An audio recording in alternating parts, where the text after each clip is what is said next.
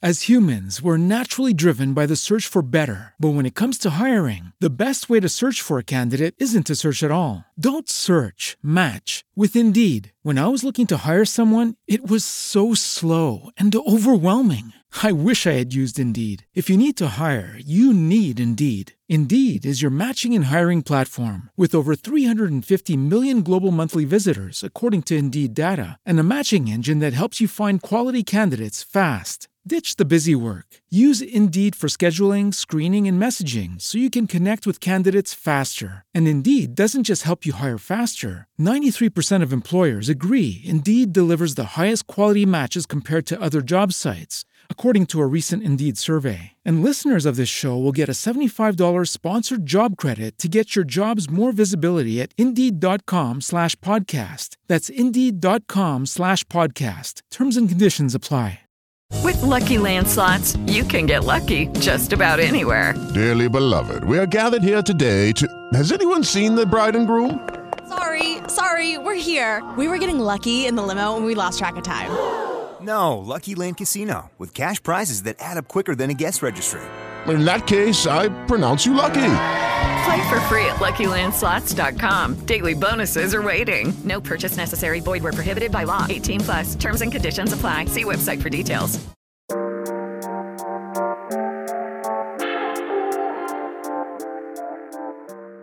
Hello and welcome to Unlikely Leadership with Audrey. And in this episode, I'm going to be talking about complaining and leadership. And before we jump into this, you can join our community, our private community with Pete Carroll, myself, and the other hosts of Amplify Voices at 310 582 5216. Just text us and you'll be part of the community. 310 582 5216. Join. Okay, let's just jump into this episode where we're going to be talking about complaining. If you knew me personally, I, I, I would imagine, even though you don't know me and you listen to these episodes, this is going to make complete sense to you. But if you know me personally, you know very well that one of my top five pet peeves, period, is people who complain all the time. I cannot stand it. And I'm going to tell you one of the things when you have a pet peeve, when you have a strong reaction to behavior as unacceptable, um, is you wind up doing it yourself. And that's just one of those things in the phrase what you resist persists, what you avoid expands, has more pressure on it, all of those things. So it is important. I know that. I know that through all my years of training and leadership. I know all the years of uh, coaching and executive coaching. I mean, so much experiencing that. It's it's like one of those things. It's just, yep, know it. So what I do for myself, because I'm human, of course I'm going to complain, is I have pretty much a daily, especially weekly audit where I reflect on all my conversations, not just the when I'm with the team, but also my sidebar one-on-ones um, with the team, with my peers, with everyone. Just run that conversation over again. Did you feel good about it? What didn't work? What worked? Whenever I do this daily, weekly audit, one of the things I look for have I missed complaining about something?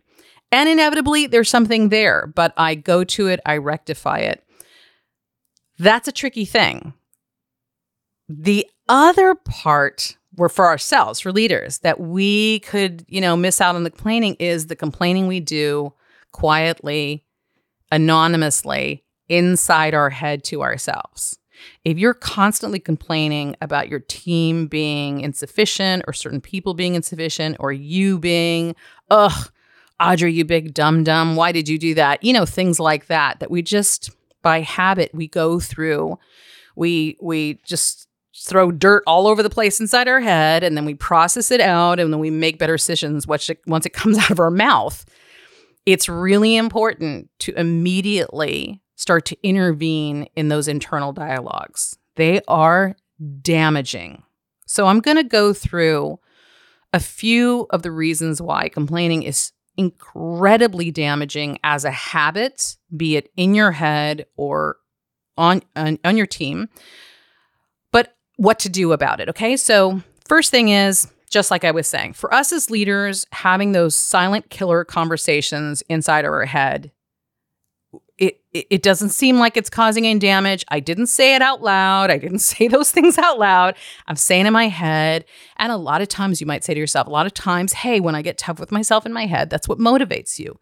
I would say to you, find another way to get motivated because complaining is doesn't just damage your energy, it actually damages you, your body, your mental capacity. So when you complain, your body releases a stress hormone called cortisol. And all that extra cortisol released by constantly complaining impairs your immune system.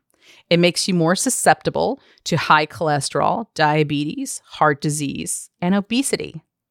It also makes us more vulnerable to strokes. How horrifically shocking is that? That's complaining. Don't get your motivation from complaining. Why would somebody want, and I, I do understand it because I spent many, many years in this way of being tough on myself and just berating myself internally and then going for it or picking coaches like that, even that were super, I would even say, be really tough on me uh, no, thank you. I don't need that anymore. The world has enough toughness out there. I like support these days. Thanks. Um, to myself as well. So if I, I that's a, a really important part that I audit for is am I doing that to myself? The second thing that's very damaging is if you do complain out out loud, if you are someone who does this, and I'm going to tell you, I know it's a bit woo woo, but even if you never complain out loud, but you do it internally, you're still creating that kind of ener- energy. You don't get to escape things that are behind the closed veil, even if that closed veil is your skull. So you want to really understand that as a leader, your behavior, even if it's latent behavior, even if it's something people never, never see, it does have effect on your team's morale.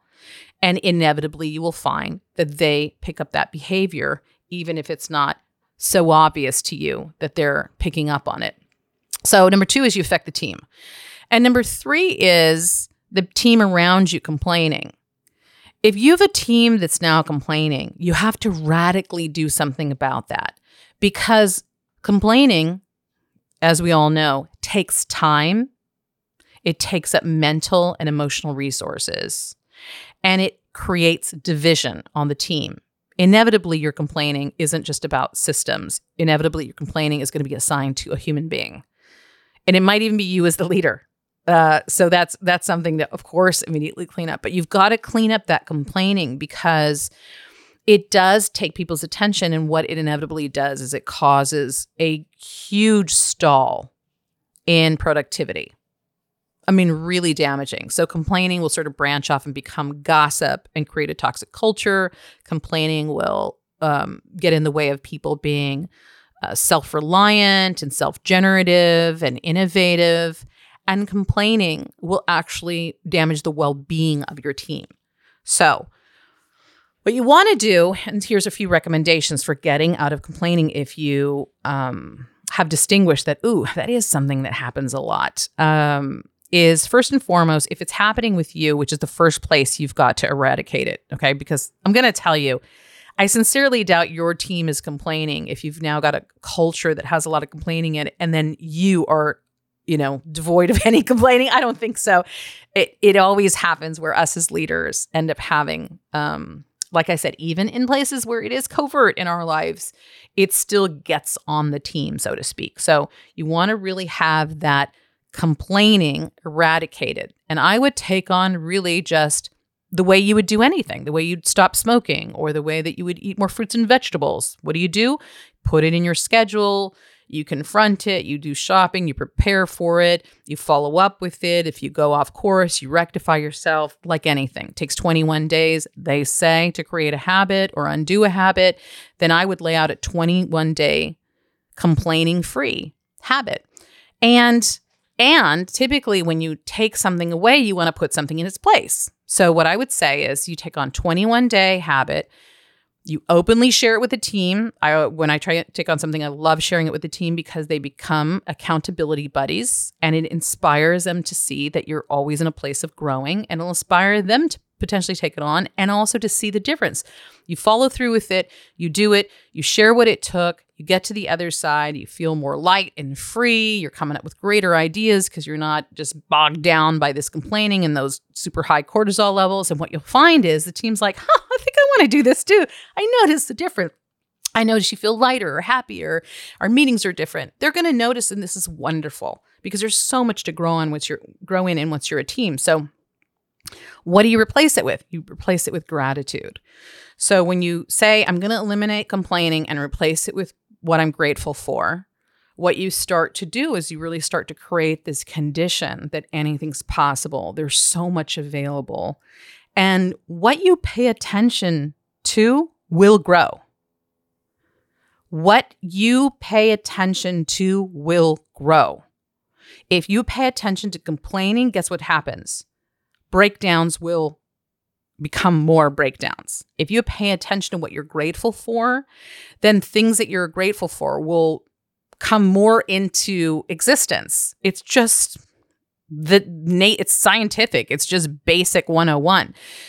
So when you do that, like I said, if you take away something, your brain and everything it's so used to, it's going to want to go back to it. But if you fill it with something else and the brain has a reaction to it, it'll go, oh, I'm kind of enjoying this. I'm thinking to do this gratitude thing more often. So that's the first thing. Handle it with yourself, handle it publicly, share with people, share the breakdowns. Ooh, I caught myself complaining for a whole hour before I caught myself. But I went into this. This is what I did, and here was the outcome. Boom. The second thing is you want to do a line of demarcation conversation. That's what I call it. It's when I don't just bring up something with the team that's like, hey, we really need to work on this. That's different.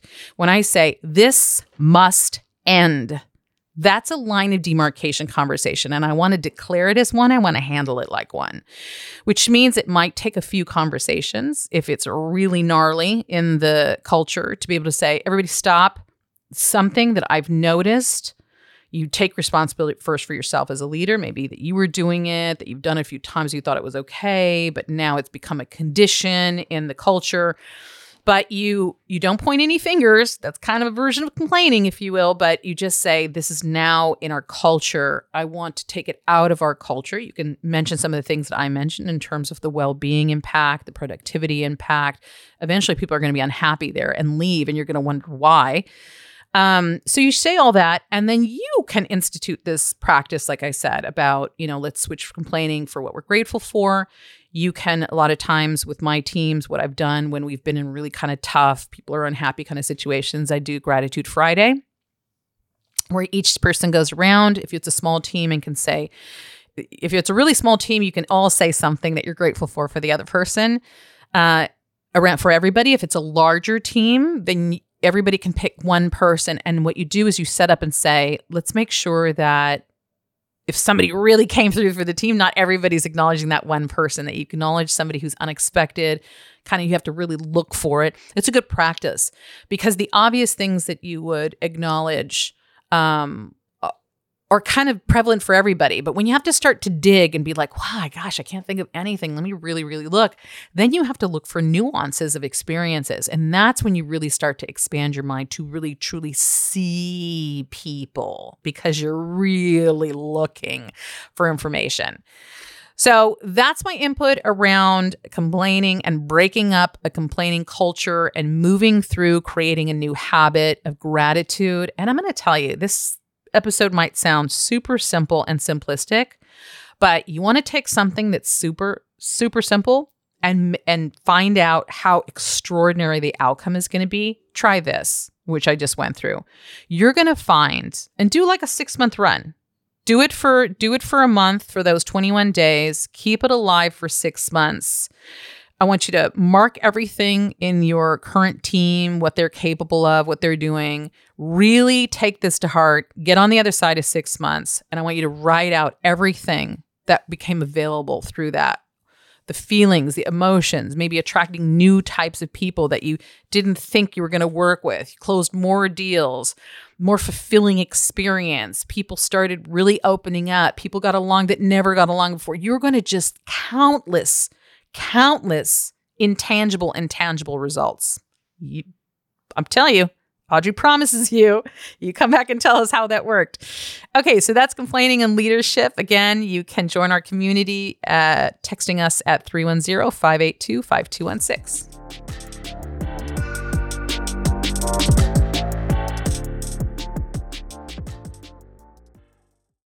As humans, we're naturally driven by the search for better. But when it comes to hiring, the best way to search for a candidate isn't to search at all. Don't search, match with Indeed. When I was looking to hire someone, it was so slow and overwhelming. I wish I had used Indeed. If you need to hire, you need Indeed. Indeed is your matching and hiring platform with over 350 million global monthly visitors, according to Indeed data, and a matching engine that helps you find quality candidates fast. Ditch the busy work. Use Indeed for scheduling, screening, and messaging so you can connect with candidates faster. And Indeed doesn't just help you hire faster. 93% of employers agree Indeed delivers the highest quality matches compared to other job sites, according to a recent Indeed survey. And listeners of this show will get a $75 sponsored job credit to get your jobs more visibility at Indeed.com slash podcast. That's Indeed.com slash podcast. Terms and conditions apply. With Lucky Land slots, you can get lucky just about anywhere. Dearly beloved, we are gathered here today to. Has anyone seen the bride and groom? Sorry, sorry, we're here. We were getting lucky in the limo and we lost track of time. No, Lucky Land Casino, with cash prizes that add up quicker than a guest registry. In that case, I pronounce you lucky. Play for free at LuckyLandSlots.com. Daily bonuses are waiting. No purchase necessary. Void where prohibited by law. 18 plus. Terms and conditions apply. See website for details.